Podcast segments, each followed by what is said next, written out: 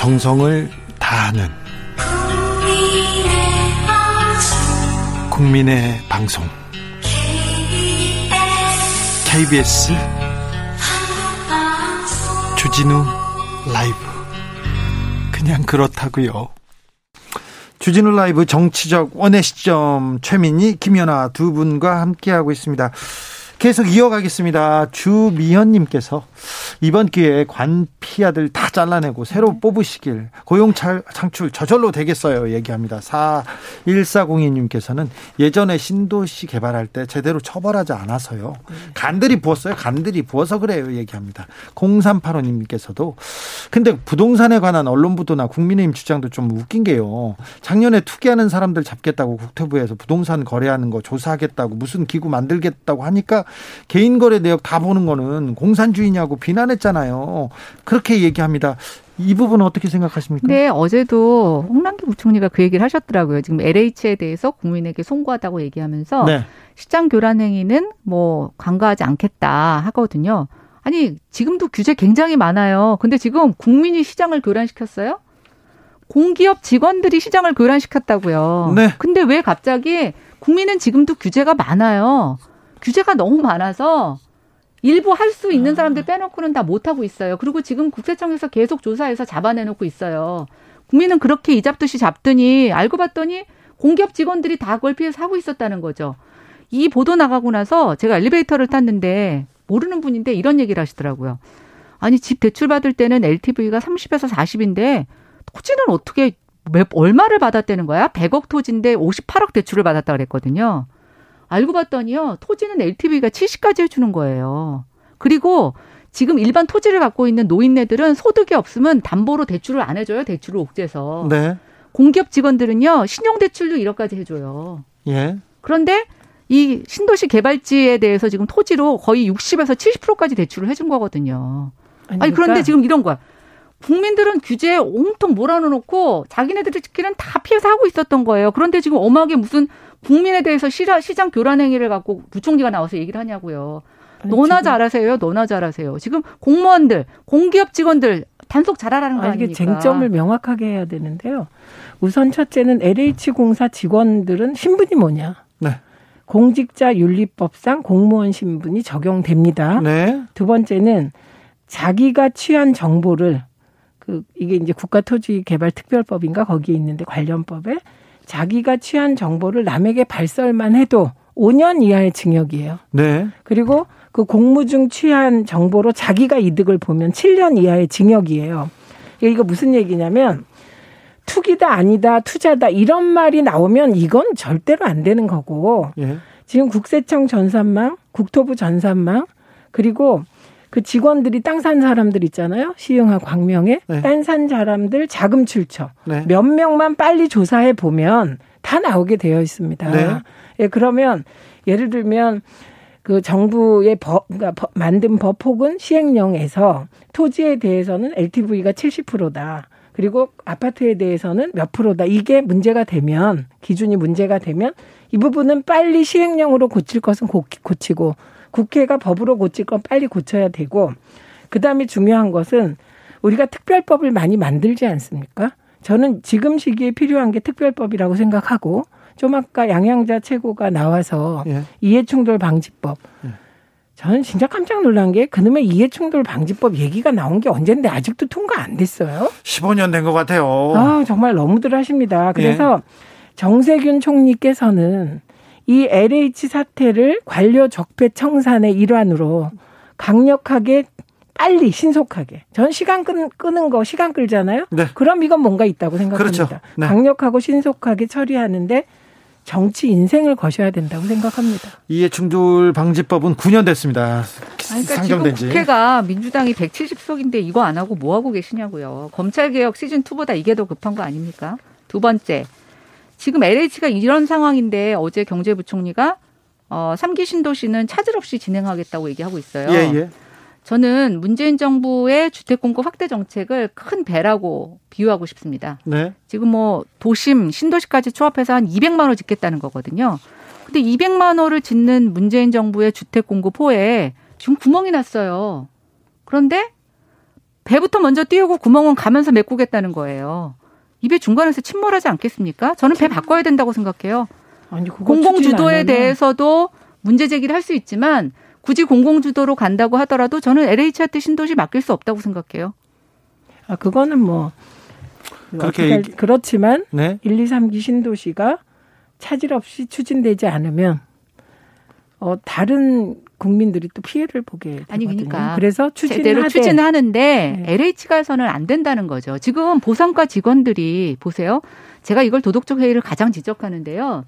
보상과 직원들은 어떠한 컨디션이 가장 보상을 많이 받을 수 있는지 제일 많이 하는 사람들이에요. 예. 보상 현장에 가보시면요. 국민들이 어떤 얘기를 하느냐. 정말 엘에이치가 다 해먹는다고 그래요. 아, 그래요? 엘에이치 맘대로라고 그러는 거예요. 옛날부터. 주민들은 음. 그 기준을 잘 몰라서 정말 보상받아야 될 것도 보상받지 못하고 그런데 엘에이치 직원들은 어떻게 하면 보상받는지 잘 알아서 나무 갖다 심고 그렇죠. 천 제곱미터로 쪼갠 것도 그 이주자 택지나 협의자 택지 받기 위해서 딱지를 받기 위해서 쪼갠 거거든요. 네. 원래 딱지가 거래가 안 돼요. 근데 불법적으로 다 거래하고 있거든요. 그 딱지를 보통 천만 원에서 이천만 원 정도까지 거래가 된다고 하더라고요. 지역마다 다른데. 그러면 시흥 광명의 경우에는 딱지 다섯 개 정도 받을 거라고 예상이 되는데 이천씩 잡으면 일억이에요. 토지가 오른 거 말고도 또 이익을 볼 수 있는 거예요. 진짜 전문가시다. 그렇게 얘기하니까 확 다가오는데요. 그렇죠. 아니, 그러니까, 그러니까 그 그거를 모르는 사람들은 알 수가 없어요. 더군다나 공남 공고 일 년 전에 집을 살고 있거나 토지를 사야지만 그 딱지를 받을 수 있거든요. 그러니까 이 사람들 보세요. 신도시 발표 나기 전에 한 일 년보다 조금 더 앞서서 여기에 들어갔어요. 예. 네, 그러니까 저는 이거는 정말 근데... 법 적용이 관계되는 게 아니라 기본적으로 공무원들의 양심에 비추어서 공직 윤리에 굉장히 어긋나는 일이에요. 어긋나고 양심에 맡겨놓을 수 없어요. 없어요. 법에 따라 처리해야 되고 아니 그거 설사 법으로 처리할 되고. 수 없다고 하더라도 저는 이제 파면. 제가 걱정하는 게 뭐냐면 이제 법으로 처리를 해요. 그런데 저는 이런 식의 전체적인 기관의 위상이 무너진 엘에이치가 네. 공공주도 개발에 이게 주체가 될 수 있겠냐는 거예요. 이 부분에 대해서 아니 공공 우리가 토지를 수용당할 때 대부분의 사람들이 억울하지만 그거 왜 내놓겠어요? 정부가 서민주거 안정을 위해서 주택을 짓는다니까 마지못해 그 대의에 내놓는 거예요. 네. 근데 알고 봤더니 아, 나만 억울한 거야. 쟤네들은 쟤네들끼리 토지 보상 다 잘 받았어. 어느 토지를 수용당하는 수용자들이 거기에 동의하겠어요. 아 그래서 이번 이번 일이 터졌기 때문에 엘에이치 공사 전체가 이런저런 비난을 받을 수밖에 없다고 생각합니다. 예. 그런데 그렇기 때문에 엘에이치 공사는 아무것도 하지 마라 이럴 수는 없는 거잖아요. 그러니까 저는 중요한 건 문제가 생기면 일단 그 문제를 신속하게 해결해야 되잖아요. 네. 그리고 과연 이 신도 중요한 신도시를 그것도 사실 엘에이치 공사 중심으로 어, 새로운 그 저 주택을 짓겠다는 게 변창흠 장관의 발표였어요. 사실 내용을 들여다보면 맡길 수 있느냐. 그러면 엘에이치가 아니면 다른 대안이 있느냐. 아니면 민간이 어느 정도 공공적 개발을 실효성 있게 할 수 있느냐는 사실은 계속 따지시면 되고 야당이. 여당이 할 일은 왜 빨리 신속하게 조사하세요. 이게 나온 지 며칠인데 조사하세요. 왜 단한 건도 조사 결과가 안 나옵니까? 아니, 그리고 저는 변창흠 장관님 답변도 너무 이해가 안 가요. 옛날에 인사청문회 때 스크린도 김군 발언에서도 정말 황당한 발언을 하시더니 신도시가 개발될 줄 알게 알, 개발될 줄 알고 산 토지가 아니라고 얘기를 하시니 아니 그 조사도 안 해보시고 그런 말을 왜 합니까? 아, 그 저는 정말 이해가 가지 않는 거죠. 안 본인은 네. 엘에이치 사장 출신 국토부 장관이거든요. 네, 그래서 그렇게 얘기하시면 안 돼요, 네. 정말로. 그래서 국토부는 그 전산 자료만 제공하고 국토부 장관은 이 조사하는 과정에서 그 재척 사유라고 저는 생각합니다. 네. 동의합니다. 아무튼 엘에이치 투기한 엘에이치 공무원들 그렇게 또. 쪼개고 쪼개고 그 나무를 많이 심어놨더라고요. 그 나무를 엘에이치 공사 지금 살고 있는 그 진행자 말처럼 그 집 안방에다가 나무를 네. 빼곡히 심어야 될 것 네. 같아요. 부엌도 다 쪼갰으면 좋겠어요. 네, 망치로. 네, 조창숙님께서 집 두 채 세 채 안 사면 능력 없고 바보 취급. 하는 국민들의 의식 바꿔야 합니다. 얘기했고요. 사일삼육님께서는 현행법상 엘에이치 투기 직원들 벌금 칠천만 원 내면 되는 거 아닙니까? 몇십억 차익 보는데 칠천만 원 벌금은 정말 세 발의 피죠. 민주당의 백팔십 석 힘을 지켜보겠습니다. 어찌 처리하는지 지켜보겠다는 문자였고요. 남정호님께서는 이게 여, 야당이 여당한테 마구 뭐라고 할 거리가 아니에요 얘기합니다. 엘에이치 직원이 이번 정부 들어서 그러, 들어간 건가요? 아니면 아주 청렴하던 엘에이치 직원들이 삼, 사년 만에 이렇게 변한 건가요? 누가 봐도 오래전부터 관습적으로 해온 거 아닌가요? 이렇게 해온 것 같아요. 다고 이렇게 얘기하셨는데 그 얘기도 또 지켜보자고요. 아, 공무원들의 공직자들의 부동산 투자, 부동산 투기 아주 부적절합니다. 절, 절대 부적절합니다. 이번 기회에 다 뿌리 뽑아야 된다고 봅니다. 자, 이 내용도 좀 짚어보고 가자고요. 재보궐선거 어떻게 되고 있어요? 오세훈 후보가 자 나경원 후보를 꺾었습니다. 국민의힘에서는 어떻게 받아들이고 어, 어떻게 생각하고 있습니까? 지난번에 여기 최민희 의원하고 얘기할 때 이제 나경원 전 원내대표가 좀 우세하지 않겠냐고 말씀하셨잖아요. 여성 같죠. 네, 저희 내부도 약간 그렇죠. 그런 기류가 음. 바로 직전까지 있었어요. 네. 그런데 이제 저희가 막상 딱 투표 결과를 까보니까 의외로 격차가 굉장히 많이 나 있었어요. 네. 그래서 저희는 아, 우리 당에서 보는 것과 중도층의 민심의 차이가 생각한 것보다 크구나라고 네. 느꼈고 가산점을 주고도 지금 오 퍼센트 정도 차이가 났기 때문에 가산점을 빼면 한 구 퍼센트가 넘게 지금 격차가 벌어졌더라고요. 네. 그래서 저희는 정말 아 이제 조금 정말 중도의 마음을 알겠다라고 생각했고 저희가 생각한 대로 중도로 나가가는 선거 전략 더 많이 펴야 되겠다 이런 생각하게 됐습니다. 김종인 비대위원장한테 더 힘이 실렸다고 봐도 되나요? 글쎄요, 뭐 김종인 위원장님 원래 그렇게 주창을 하셨었고요. 내부에서도 뭐 그런 것들을 모르는 건 아닌데 우리가 생각한 것보다는 더 중도 마음에와 내부의 마음의 차이가 있었다. 이거는 지지자들의 일타쌍피. 일타쌍피는 뭐지요? 그러니까, 그러니까 보수 쪽 지지자들이 영리해지신 거예요. 그래서 이건 중도 단순한 중도 확장이 아니라 일 중도 확장, 두 번째는 안철수 후보와의 단일화를 염두에 둔. 그러니까 안철수 후보를 조금 더 이길 수 있는 후보를 택한 거예요. 아. 영리하신 거예요. 네. 그래서 왜냐하면 안철수 후보가 내세우는 게 중도잖아요. 그렇죠. 내 배경은 중도죠. 네. 그런데 그 오세훈 후보도 사실 보면 민심보다 그러니까 민심이 늘 당심을 앞서는 분이잖아요. 네. 그러니까 안철수 후보와의 경쟁력까지 고려한 그런 선택이라 대단히 영리한 선택을 하셨다.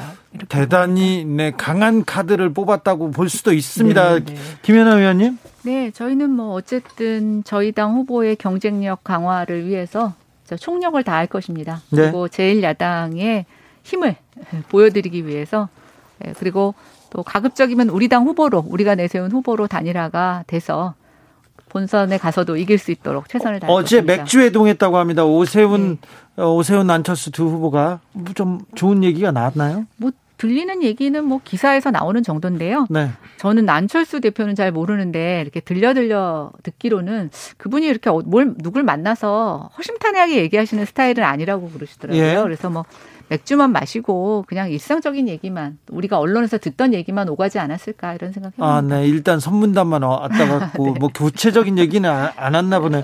그래도 단일화를 위해서 조금 어, 그 조금 디테일한 면을 가지고는 계속 지금 논쟁 중인 것 같은데요. 이제 오늘 그 실무 협상단이 구성이 됐고요. 네. 아마 이제 물밑에서 아주 치열한 협상이 일어날 것으로 예상을 합니다. 두 단일화 어떻게 보세요?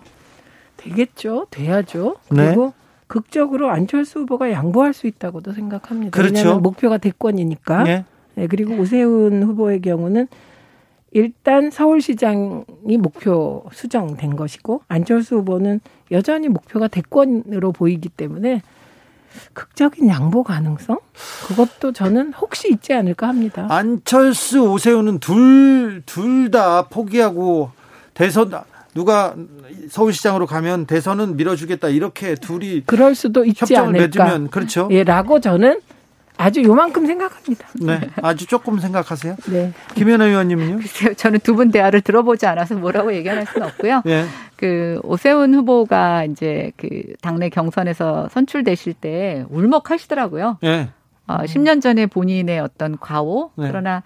그것을 뭔가 회복할 수 있는 기회를 주신 국민들께 감사하다는 굉장히 벅찬 가슴 또 울컥하시는 모습 보면서 네.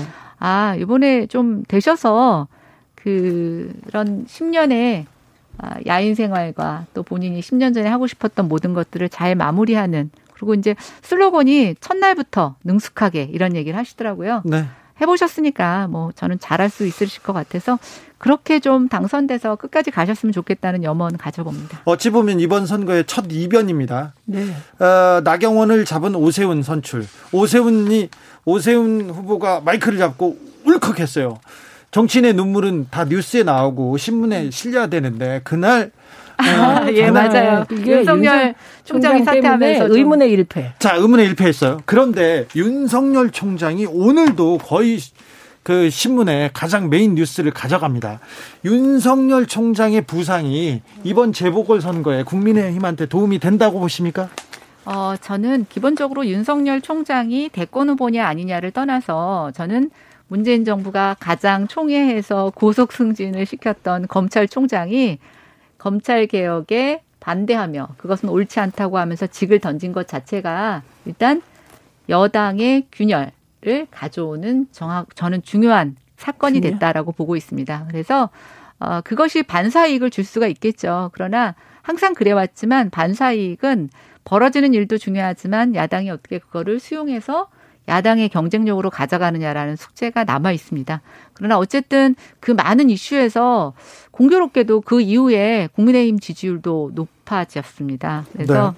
어, 저는 이제 항상 반대잖아요. 여당이 내려가면 야당이 올라오고 지금 이제 그런 예전에는 여당이 내려와도 그게 국민의힘 지지율로 오지 않았습니다. 그런데 어느 순간부터 여당이 내려가면 반드시 반사적으로 야당이 올라오는 게 있어서 저희는 그런 부분에 있어서는 긍정적으로 보고 반사 있습니다. 이익은 볼 것이다. 윤석열의 부상이 이번 재보궐선거에 국민의힘한테 뭐 좀 보탬이 될 것이다. 아, 이렇게 보시는 거에 대해 되는데요. 여당에는 악재다. 네. 어, 근데 어느 정도 악재일진 잘 모르겠어요. 왜냐하면 네. 어, 박영선 장관이 검찰개혁과는 좀 떨어져 있기 때문에 네. 결국 어, 선거는 후보 대 후보로 가는데 박영선 장관을 민주당 쪽 지지자들이 뽑은 것도 역시 그런 걸 감안한 영리한 선택이었기 때문에 악재인데 제한적일 것이고 네.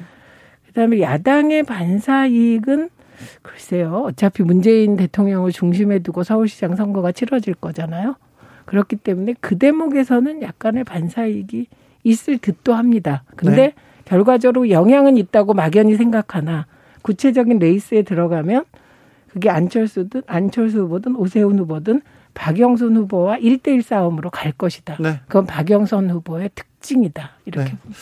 인물론이 이번 일부 인물이 이번 선거를 좌우하겠죠? 예, 근데 저희는 의외에 의문의 일승이 하나 생겼습니다. 어떤? 박영선 후보가 그냥 여당의 단독 후보가 될 줄 알았더니 김진애 의원이 의원직을 던지는 배수진을 치면서 네. 지금 일종의 도전장을 내밀고 있는데요. 야당이 굳이 지적하지 않아도 뭔가 박영선 후보에 대해서 이렇게 약간 흠집을 낼 수 있는 정책 뭐 질이라든가 그런 공격들을 먼저 해주시네요. 그래서 저희는 의외로 좀 감사하다는 말씀 드리고 싶습니다. 어, 그 변, 김진애 후보가 변수가 될 것 같습니다. 더 김, 커지고 있습니다. 김진애 후보와 단일화가 성공된다면 네. 박영선 후보의 경쟁력은 더 높아지겠죠. 네. 단일화가 되면 그건 똑같잖아요. 오세훈 후보가 안철수 후보와 단일화가 되면 만약에 오세훈으로 되면 경쟁력이 더 높아지겠죠. 안철수 후보로 되면 그건 뭐 그냥 뭐 이렇게 되겠지만 근데 저는 좀 다르게 그런 상대적인 거라고 생각합니다. 오세훈 후보와 안철수 후보는 사실 비등비등한 상태에서 대, 단일하잖아요. 근데 이제 김진애 후보와 박영선 후보는 사실은 지지율로만 보면은 예. 그렇게 제가 봤을 땐 막상막하의 후보들은 아니에요. 그게 안철수 후보가 금태섭 후보하고 단일화 과정을 밟을 때 네. 제가 저거 아무 소용도 없는 거고 네. 금태섭 후보가 김종인 위원장이 대통령 되면 법무부 장관감 되는 것밖에 의미가 없다고 말씀드렸잖아요. 그런 거죠. 어. 아니 그럼 김진애 음. 의원은 이제 후보직에서 양보하시면 뭐 양보가 다음, 아니고 단일화. 다음 국토부 장관 가시나요? 아니 그리고 단일화가 실패하면 네. 박영선 의원이 대통령 되는 건 아니니까. 그러니까 단일화가 실패하면 그냥 나오시는 거죠. 뭐. 근데 네. 어쨌든 뭐 도시정책 전문가시고 네. 박영선 후보자의 좀 정책에 대해서 날선 비판을 해주셔서 저는 오히려 더 평가되고 또 좀 진정하게 뭐 되게 허상적인 정책들이 많은데 오히려 여당발 그 정책에 대한 분석들이 많이 나올 것 같아서 기대하고 있습니다. 일 차 검증 되는 거죠. 대단히 감사하게 생각하시나요? 네, 조금만 감사하겠습니다. 팔일육육님께서 네. 단일화가 될까요? 안철수 후보는 반드시 자기로 해야 된다고 할 거고요. 국민의힘은 반드시 자당 후보로 단일화돼야 한다는 것을 전제로 하는데 될까요? 이렇게 묻는 사람도 있습니다. 어, 단일화에 대한 얘기는 계속 되겠죠. 한 이 주 안에 단일화는 네, 끝나겠죠? 어쨌든 이 주 안에 삼월 십팔일 안에 끝내야 네. 돼요. 끝내야 됩니까? 어, 여든 야든 단일화가 십팔일 안에는 다 마무리되겠죠? 네, 네, 네. 네. 다음 주에 이어가겠습니다. 정치적 오늘 시점 최민희, 김연아 두 분과 함께했습니다. 감사합니다. 네, 고맙습니다. 감사합니다. 정치 피로, 사건 사고로 인한 피로, 고달픈 일상에서 오는 피로. 오늘 시사하셨습니까? 경험해보세요. 들은 날과 안 들은 날의 차이. 여러분의 피로를 날려줄 저녁 한 끼 시사. 주진우 라이브.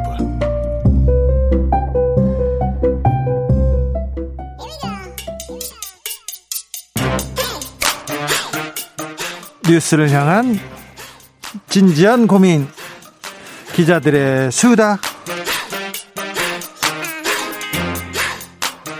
라이브 기자실을 찾은 오늘의 기자는 은지옥엽 시사인 김은지입니다.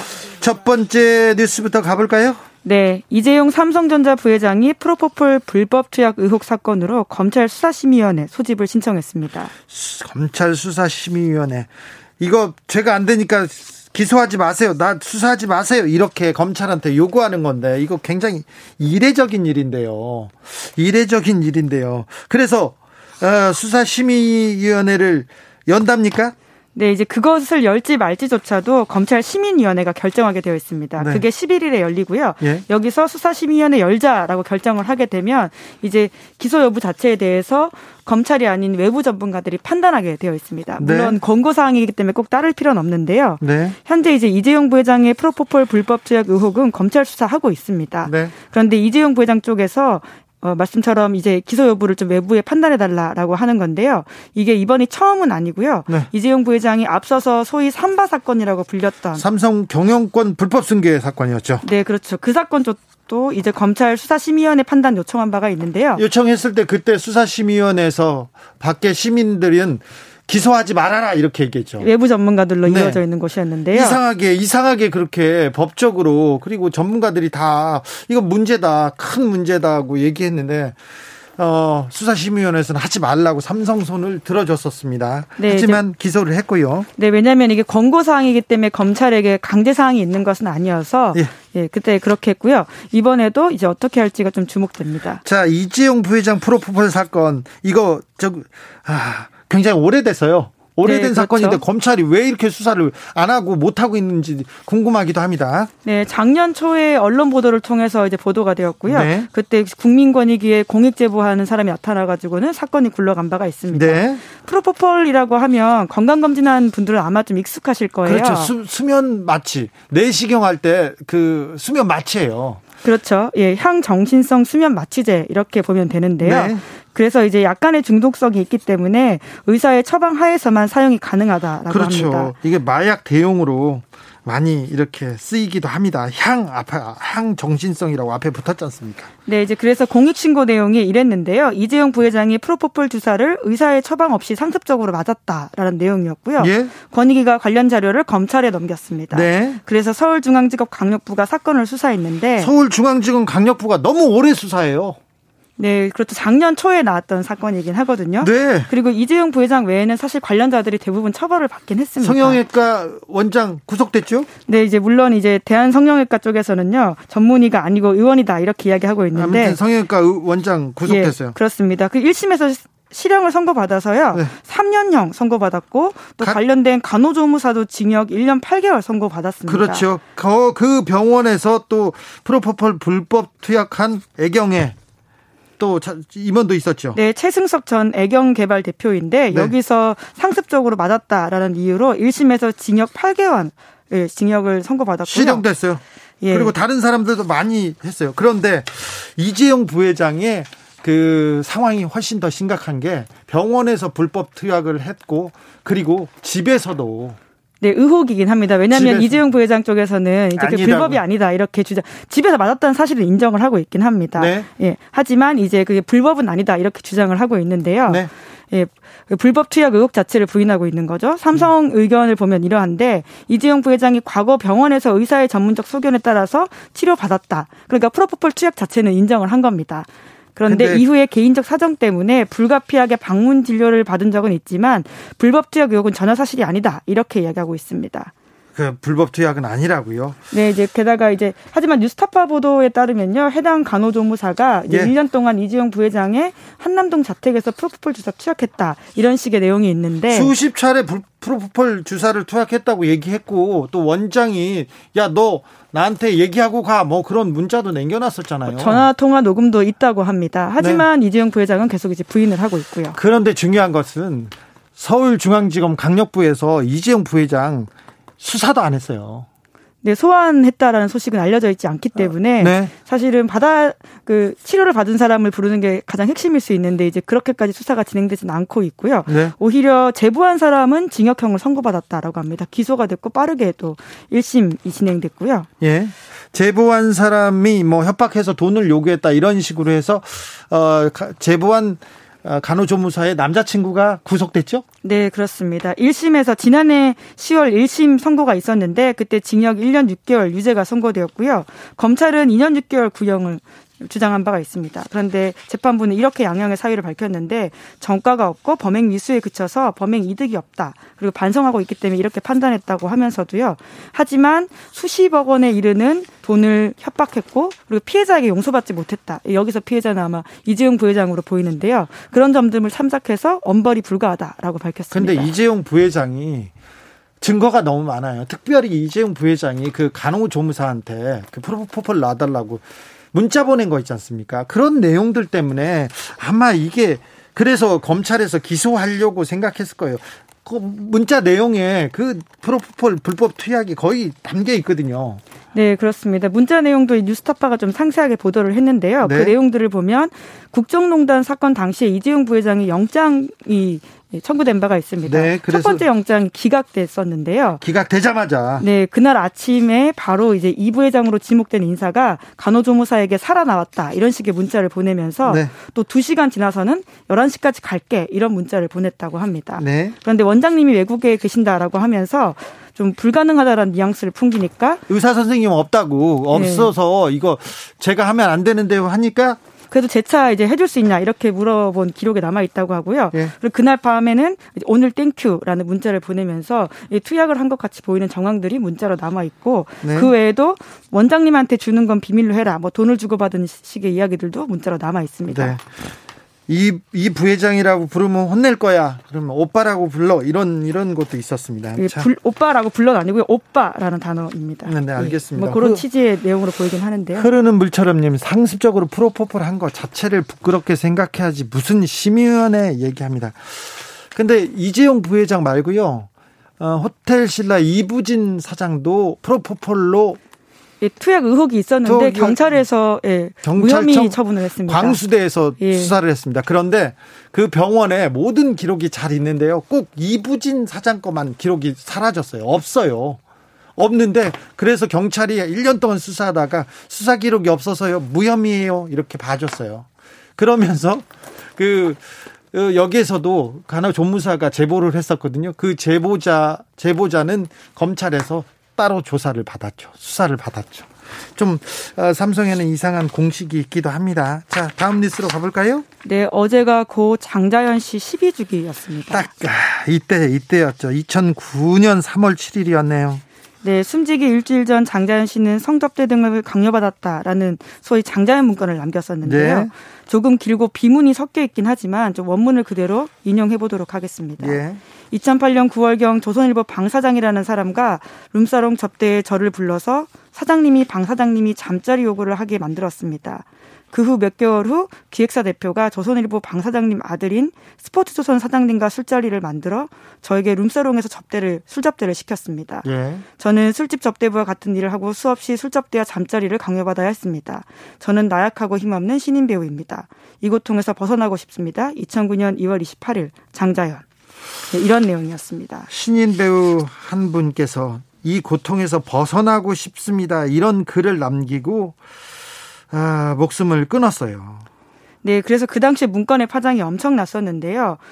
자연스럽게 조선일보 방사장은 누구인지, 이 문건에 나와 있는 그 워딩 그대로가 누구인지에 대한 사회적인 의문이 커졌습니다. 예? 그런데 검찰은 이천구 년 팔월 관련 사건에서 피의자 열네 명 중에 딱 두 사람만 기소를 했는데요. 네? 장자연 씨 소속사 대표였던 김종승 씨, 그리고 매니저였던 유장호 씨였습니다. 네, 두 분만 두 분만 기소하고 나머지는 아무도 기소하지 않았죠. 네, 게다가 검찰이 재판에 넘긴 이들의 혐의는 성접대 강요 혐의 등과는 관련이 없는 톡톡 내용이었습니다. 톡톡 때린 거. 예. 모욕 뭐 이런 거였어요. 예, 폭행, 모욕 이런 내용들이었습니다. 이천구 년 팔월에 이렇게 조사를 했는데, 조사 막판에 이제 기소를 하기 전에, 수사를 마치기 막판에 어, 방상훈 사장을 조사하기도 했었습니다. 네, 그 경찰이 조사를 한 거고요. 예? 직접 저기 저 경찰서에서 한 게 아니라, 예, 당시에 이제 조선일보 어, 예. 사장한테 가서. 어, 거의 이름만 적고 나왔었죠. 근데 네. 그 당시에 저도 수사, 조사받았어요. 네. 왜 그러냐면 제가 열심히 취재를 했거든요. 참고인으로 받으신 거죠? 네, 참고인으로. 예. 제 주변 사람들도 참고인으로 조사받았어요. 왜 그러냐면 제가 열심히 수사, 취재했거든요. 저는 열심히 수사를 하더라고요. 경찰, 그, 경기경찰청이었는데 열심히 수사, 조사하고 수사하고 전 위협적으로 계속 수사를 했는데, 조선일보는 안 했어요. 거의 안 했어요. 봐주게 했어요. 그래서 이거 그냥 덮어, 덮어줬다. 그때 조현호 전 경찰청장도 조선일보 무서웠다고 얘기했지 않습니까? 네, 최근에 들어서 이제 그런 이야기들을 하기도 했었고요. 그래서 그걸로 또 송사에 휘말리기도 했었습니다. 그 문제 때문에 검찰 과거사위에서 이거 조사했습니다. 이거 덮었다, 덮어줬다. 조선일보에서. 네, 그랬죠. 대표적인 검찰의 어떤 부끄러운 과거사다 이렇게 해가지고요. 이천십팔 년 칠월 달부터 시작된 바가 있습니다. 네. 검찰 과거사위가 그 과정에서 다수의 의미 있는 진술을 확보하기도 했었습니다. 네. 방용훈 코리아나 호텔 사장, 그리고 방종호 전 티비조선 대표를 각각 불러서 이야기를 듣기도 했습니다. 네. 과거사위는 두 사람이 각각 이천칠 년과 이천팔 년에 장자연 씨를 만난 적이 있다, 이런 증언도 여러 확보했다라고. 그래요. 그 술을 했습니다. 먹고 접대를 받은 사람으로 지목된 사람이 이 두 사람이었어요. 네, 이제 방용훈 사장은 방상훈 조선일보 사장의 동생이고요. 방정호 전 대표는 방상훈 사장의 아들입니다. 네. 하지만 두 사람 다 출석해서 관련 의혹을 모두 부인했다라고 합니다. 조선일보에서는 재밌었던 게, 조선일보에서 기사를 썼는데 어, 조선일보 사장은 방 씨가 아니라 하무 하무개 씨, 예, 성도 밝히기 싫어하는 지금 전직, 예, 네, 전직 일가가 아닌 조선일보 사장 출신 인사가 있습니다. 전직 조선일보 사장이었다고. 전직 조선일보 사람으로 막 몰아, 몰아냈어요. 예, 그렇죠. 그분은 일가 사람이 전혀 아니었고요. 예. 기자 출신 사장이었었는데 굉장히 그 부분에 있어서 억울하다라는 취지 이야기도 많이 했고. 억울할 만하죠. 예. 예, 네, 그렇습니다. 억울했어요. 그런데 이 과거사위 조사를 통해서도 장자연 씨에 대한 인권 유린이나 음, 연예인으로서 겪었던 부당한 대우, 그런 사건의 실체적 진실은 밝혀내지 못했어요. 네, 가까이 다가가지 못했기 때문에 그 당시에도 안타까움과 비판 것들이 많았는데요. 네? 검찰은 과거사위 조사를 바탕으로 전 조선일보 기자를 성추행 혐의로 기소했습니다. 그런데 결과적으로 무죄로 끝났고요. 네. 또 현재 장자연 씨 소속사 대표의 위증 혐의 재판이 진행되고는 있는데, 이 또한 사건의 본질과는 좀 거리가 멀다고 볼 수 있습니다. 그렇죠. 이 사건의 본질은 거의 묻히는 듯 보입니다. 음, 아무튼 그 재판이 진행되고 있습니다. 소속사 대표의 위증 재판에서 방용훈 사장, 그리고 방종호 전 티비조선 대표가 증인으로 채택됐어요. 나오진 네. 않았죠. 네, 이제 그렇습니다. 왜냐하면 방용훈 코리아나 호텔 사장은 병투병, 예, 투병하고 있기 때문에 어렵다라고 했는데요. 실제로 지난달에 이제 별세한 바가 있고요. 네. 그리고 방종호 전 티비조선 대표도 나오지 않았는데, 재판부가 이제 한 번 더 부르겠다라고 해서 앞으로 어떻게 될지는 좀 지켜봐야 될 것 같습니다. 네, 아, 부르겠어요, 뭐. 예, 뭐, 부, 재판부는 부르겠다고 하는데요. 이제 강제 수단을 어떻게 할지가 아마 좀 지켜봐야 될 부분인 것 같습니다. 이 재판 말, 이 재판 말고 다른 재판은 없습니까? 네, 지금 현재 장자연 씨 사건과 관련되어 있는 건 이거뿐인데요. 이종걸 전 의원 사건은요? 네, 이종걸 전 의원 사건은 결과적으로 이 사건과 관련되어 있긴 합니다. 왜냐하면 음. 왜 그 장자연 씨 전 소속사 대표가 지금에 와서 위증 혐의로 재판을 받고 있냐고 하면, 과거에 이종걸 전 의원 재판에서 본인이 거짓말했다 이렇게 검찰이 보기 때문인데요. 네. 사실 이 사건도 정말 전혀 본질과는 관계가 없는 이슈입니다. 네. 왜냐하면 조선일보가 당시에 굉장히 어, 법적 소송을 하겠다 이런 보도를 하게 되면 라고 강하게 나와서 아무도 그 당시 언론들이 조선일보라는 말을 하지 못했습니다. 네. 해당일보 이런 식의 이야기도 많이 했고요. 네. 유력 언론사의 유력 관계자 이런 식으로 조선일보 방사장이라는 단어를 쓰지 못했기 때문에 그 당시 이종걸 의원이 국회 대정부 질문에서 아예 이제 조선일보라는 단어를 말을 했거든요. 그랬더니 고소했죠. 네, 그렇습니다. 그래서 고소해서 형사 재판까지 받았는데요. 예. 결과적으로는 다 각하됐습니다. 게다가 또 민사 소송까지도 진행을 했는데 엄청나게 그 괴로워했었어요. 네. 이종걸 전 조선일보가 졌습니다. 결과적으로요. 저 저도 아주 괴, 괴롭혔죠. 뭐. 네. 아, 또 마지막 만나볼 뉴스는요? 네, 미국 하원에 이산가족 제외 법안이 제출되었습니다. 이산가족 제외를 제외를 하는 법안이 미국에다가 지금 미국 하원에 제출했다고요? 네, 한국계 미국인들이 북한 가족들을 만날 수 있도록 미국 국무부 장관이 남한 정부와 협의하고 그 결과를 정기적으로 의회에 보고하게 하자 이런 내용인데요. 예. 대만계 미국인이 미국 연방하원 그레이스맹 의원이 제출했다라고 합니다. 미국의 한인 이산 가족이 얼마나 됩니까? 네, 최신 자료는 없습니다. 안타깝게도요. 그런데 이천일 년에 등록되어 있는 것들을 보면요, 십만 명 정도라고 하는데 예. 미등록된 가족까지 합치면 시민단체 추산으로 이십만 명 정도 된다고 합니다. 이십만 명 정도 되는데 법안이 통과될 가능성이 있습니까? 네, 이제 이게 이게 한 번 이미 하원을 통과한 적이 있는 법안이라고 합니다. 아, 그래요? 네, 그래서 회기가 달랐던 지난해 삼월 달에 하원 본회의에서 높은 찬성률로 올라갔다라고 하고요. 하지만 코로나십구 상황 등에 막혀서 상원을 통과하지 못해가지고 이번에 다시금 올라가는 법안이라고 하거든요.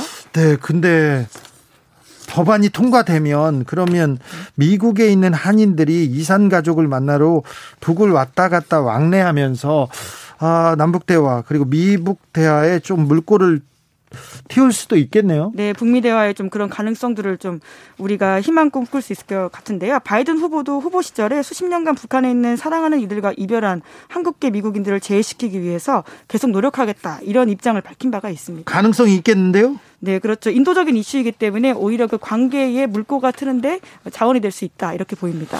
조혜숙님께서 장자연 배우 얼마나 고통스럽고 두려웠을까요? 권력 앞에서 힘없는 국민들의 인권은 그들 발 아래에 있는 건가요? 왜 상황은 조금도 변함이 없고 나아지지 않는 건가요? 그러게요. 참 미안합니다. 미안하게 생각합니다. 지금 아, 참 세월이 이렇게 갔는데 장자연이 왜 죽어야만 했는지 그 여배우, 힘없는 여배우는 왜 이렇게 아, 아프기만 했어야 됐는지 참 안타깝습니다. 기자들의 수다 지금까지 김은지 기자 함께했습니다. 네, 감사합니다. 교통정보센터 다녀오겠습니다. 이승미 씨.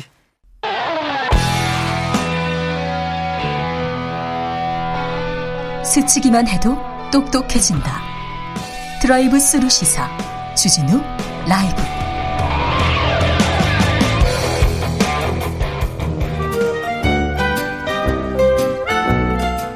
민생이 먼저다. 함께 잘 먹고 잘 사는 법 찾아보겠습니다. 민생과 통하였느냐. 생생민생통. 안진아 선아 민생생각 안진걸 민생경제연구소장 어서 오세요. 네, 안녕하십니까. 네. 어, 코너 시작하기 전에 안진걸 소장님 민생경제연구소장인 줄 알았는데 기부왕이었어요. 기사가 막 대문짝나게 나왔더라고요. 아이고. 평소 이렇게 어 오른손이 예. 하는 일을 왼손이 알게 참 잘하셨습니다. 예, 예. 원래 오른손이 하는 일 왼손이 모르게 해야 되는데 네. 이제 우리나라 시민사단체도 요즘 코로나십구 때문에 많이 어렵습니다. 네. 그다음에 또 기부문화 확산을 위해서 네. 어, 누가 좀 알려야 된다 그래서 네. 이제 한겨레 신문이나 오마이뉴스에 보도가 났는데요. 그래가지고 막 알려셨어요. 잘했어요. 아이, 저는 알리지는 않았습니다. 아유, 다른 사람들 알려. 아, 잘했다니까. 저는 굉장히 훌륭하십니다. 사실 알려진과 달리 쑥스러움이 많습니다. 음, 네, 그래서 알려진과는 달리 예, 예, 예. 많이 알려졌습니다. 예, 알려진과 달리 조용한 사람이고 알겠습니다. 쑥스러움이 많은데요. 네. 아무래도 우리 사회에서 언론 개혁이나 검찰 개혁이나 대학 개혁이 중요하니까 네. 뭐 개혁국민본부 언소주, 평화나무, 대학교연구소, 그다음에 노동자들에 대한 손배감리에 대응하는 손잡고라는 단체, 생명안전 시민 네트워크, 그다음에 어, 비리재단을 몰아내고 이제 정상화되고 발전하는 상지대학교, 네. 그다음에 또 아웃사이트, 금융정연대 이렇게. 다양한 어, 곳에 돈을 많이 했습니다. 오백만 원에서 천만 원을 기부했더니 오천오백만 원이 돼버린 거예요. 네. 그래서 예, 어, 부끄럽지만 시민 여러분 어, 공익을 위해서 네. 사회 진보를 위해서 우리 또 국민들의 민생 문제 해결을 위해서 노력하는 많은 시민사회단체들 네. 한 달에 오천 원이든 만 원이든 후원도 하시고 네. 기회가 되면 저처럼 조금 더 후원도 하셔야 될 것 같습니다. 아유, 훌륭하십니다. 아유, 쑥스럽습니다. 네. 쑥스러운데 그렇게 말을 길게 해요? 자, 소장님 뭘 그렇게 들고 오셨어요? 예, 지금 지금 요 제 기부가 중요한 게 아니고 네. 중요해요. 정말 자. 여러분 우리 쿠팡 문제 어떻게 됩니까? 우리 애청자 여러분, 시청자 여러분, 시민 여러분, 쿠팡 문제 진짜 해결해야 될 것 같습니다. 네. 삼월 육일 날 한 분이 또 가로사로 추정되는 주검으로 발견이 됐습니다. 삼월 육일 날 또 예. 택배 노동자가 또 예. 숨졌어요. 쿠팡의 배송 노동자인데요. 또 쿠팡이에요? 예. 벌써 이분이 지금 여, 이분까지 해서 여섯 번째인데요.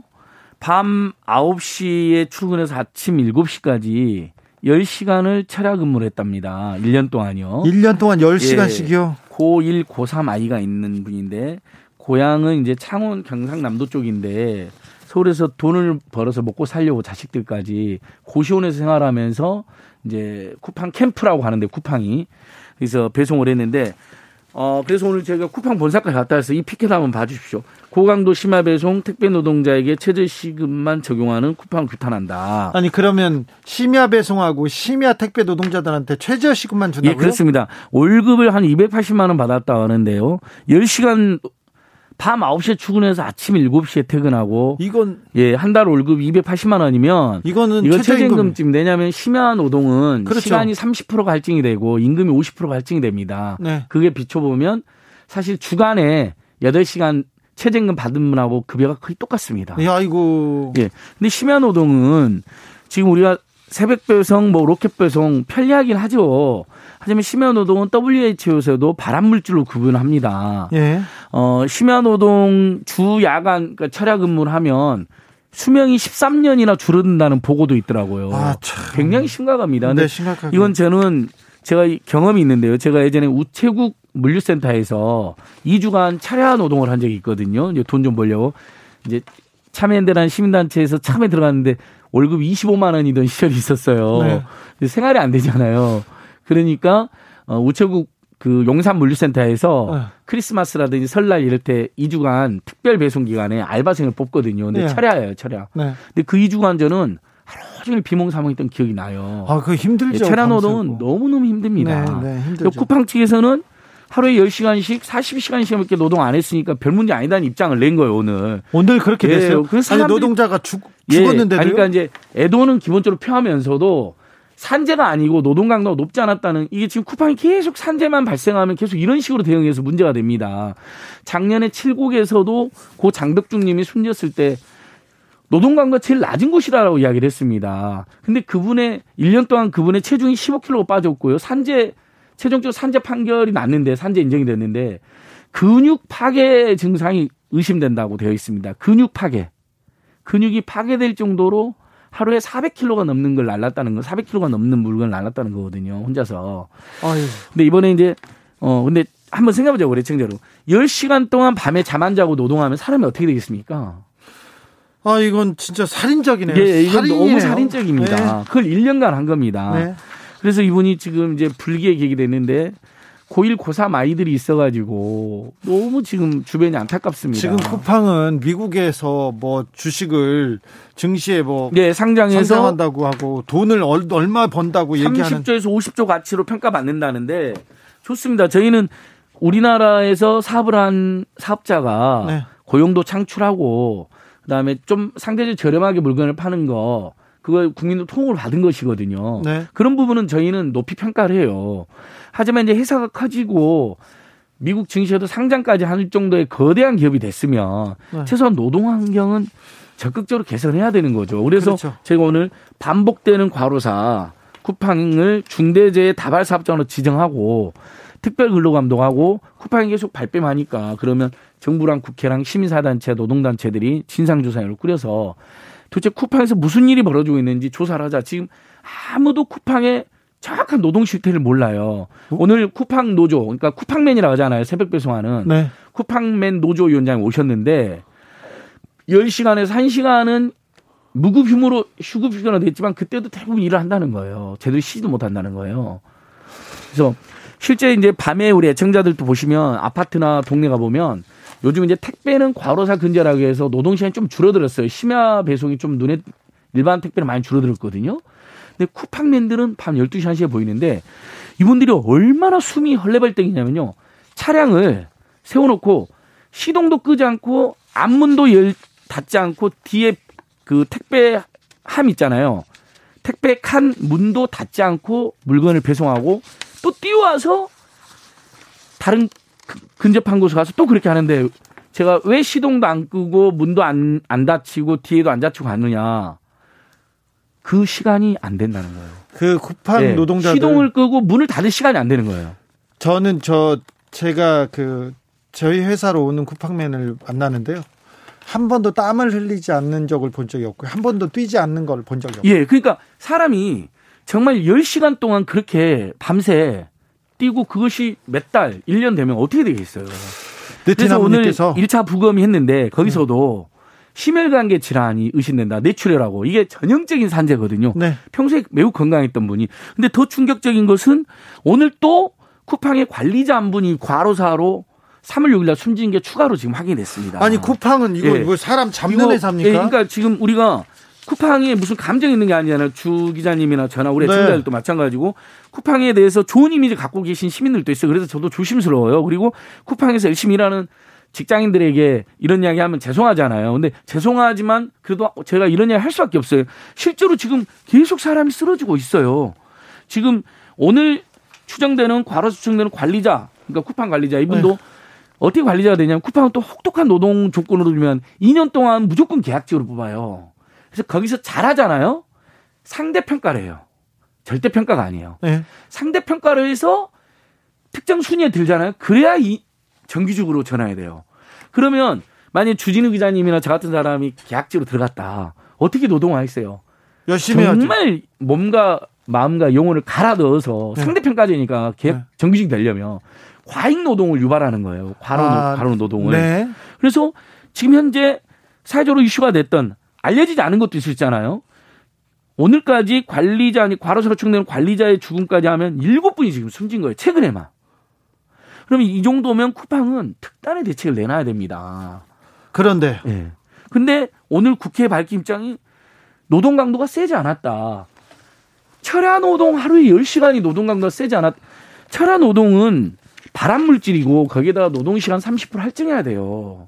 실제 열 시간보다 훨씬 더 많은 시간을 일하고 오십이 시간을 일하게 된 겁니다. 그러면요. 네. 사십 시간이 아니라 할증을 하면. 네. 밤에 열 시간씩 공부하라고 이렇게 돈, 주, 돈 주다고 공부하라고 하면 누가 얼마나 어떻게 그걸 가능케 할지 참. 아니 그래서 지금 오늘 과로사 대책위에서는 아. 어떤 의견이 나왔냐면요. 시민들께서 저희가 지금 예전에 이런 캠페인 하잖아요. 택배기사님들 늦어도 괜찮아. 네. 택배사님들 고맙습니다. 늘 괜찮아. 캠페인을 하고 있는데 이 캠페인 정신의거에서 새벽 배송, 철야 배송 차라리 하지 말아라는 요구를 했어요. 스노우 브루스님도 네. 새벽 배송 거부합니다. 이렇게 네. 얘기하셨고요. 네티나무님께서는 그러니까 쿠팡 노동자들 너무 고생하는데 이렇게 쥐어짜서 세운 쿠팡이 미국에서 상장되어도 노동자 문제에 신경이나 쓰겠어요? 안 쓰겠죠. 이렇게 얘기합니다. 그러니까 새벽 배송이 편리한 부분도 있는데 예를 들면 우리가 하루 전날 더 빨리 주문해서 늦게 와도 괜찮게 해주고 차례 차례 배송 새벽 배송 없애달라는 요구가 지금 빗발치고 있는데 물론 일부 소비자들은 서, 그게 대해서 반발하거나 소, 소원할 수 있으세요. 근데 사람이 이렇게 죽어 나간다면 우리 한번 생각을 해봐야 되는 상황이 되는 거죠. 조현수님이 노동 강도가 가장 낮은 업무에서도 사람이 이렇게 죽는데 쿠팡 업무는 모두 못하게 막아야 하는 거 아닌가요? 얘기합니다.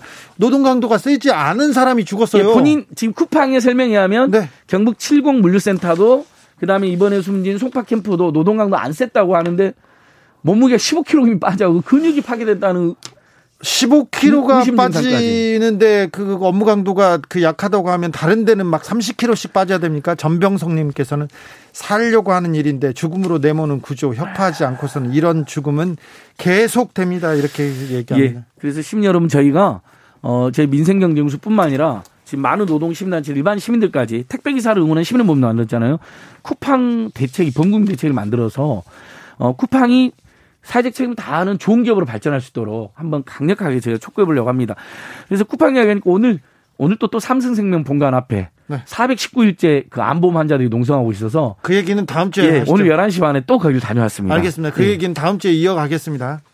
자, 아, 벌써 끝났나요? 끝났어요. 아, 쿠팡 예, 예. 얘기하다가. 아, 지금 사 차 재난지원금에 농민들이 빠져가지고 농민들의 아유. 문제제기가 지금 많이 되고 있는데 자, 사각지대를 그 얘기... 최대한 어, 줄일 것을 제가 촉구하고 있습니다. 생생민생통 네. 안진걸 소장이었습니다. 감사합니다. 예, 고맙습니다. 오늘도 수고하고 지친 자들이여 여기로 오라. 이곳은 주기자의 시사 맛집 주토피아 주진우 라이브.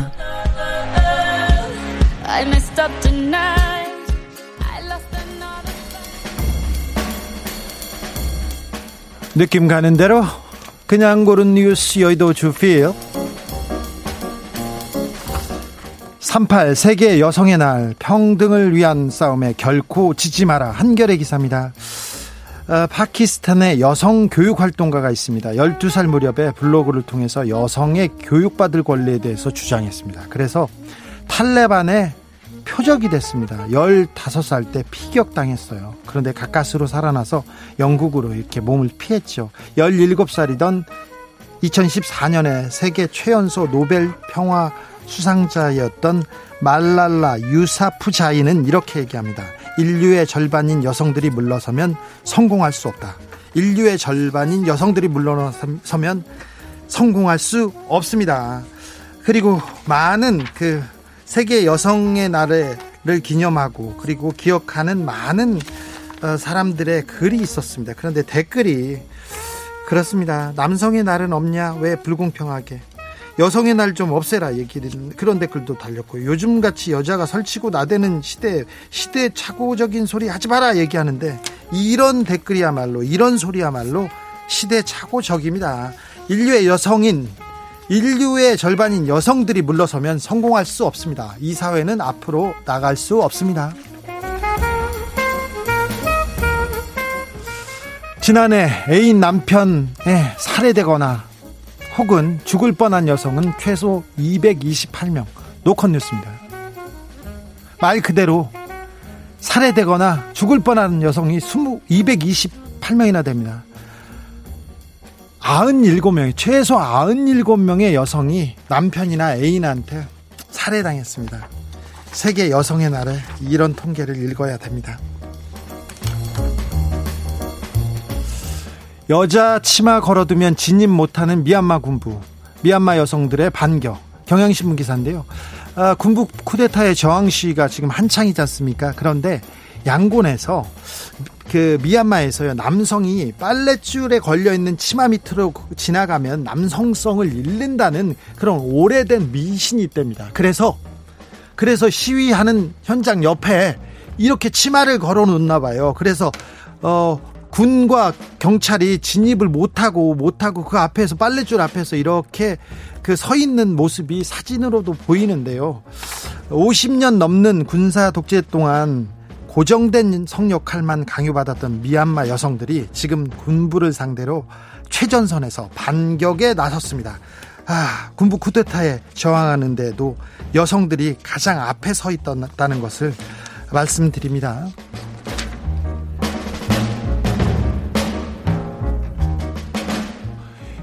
윤석열 사주풀이 이 년 전 글 주목. 최고 권력까지 갈 수 있다. 뉴스원 기사입니다. 해문닷컴이라는 블로그에 해문 대표가 이천십구 년에 글을 썼어요. 그래가지고 조국 사주는 어떻고 윤석열 사주는 어떻다 하면서 윤석열 사주가 검찰총장이 아니라 그보다 높은 자리도 갈 수 있다는 사주라고 풀이했다고 합니다. 근데 그거를 뉴스원에서 갖다가 크게 썼습니다. 장하십니다. 탐사보도 하셨습니다. 이런 이런 그 명리학, 이 사주, 이런 전보는 그런 사람들 많지 않습니까? 그런데 선거 때만 되면 또 이런 거 갖다가 쓰는 언론, 이거 좀 무슨 근거로요? 어? 누가 대통령 된다 그런 거 수십 개 나옵니다. 수십 개. 누가 맞췄다 이런 걸 수백 개 찾을 수 있어요. 이걸 굳이 또 기사로까지야, 속보 경쟁까지야, 이건 좀 너무하지 않습니까?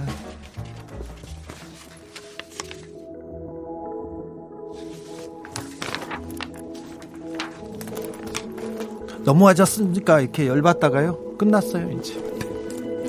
알레시아 카라의 How Far I Will Go 들으면서 주진우 라이브 마무리하겠습니다. 어, 저는 내일 오후 다섯 시 오 분에 돌아옵니다. 지금까지 주진우였습니다.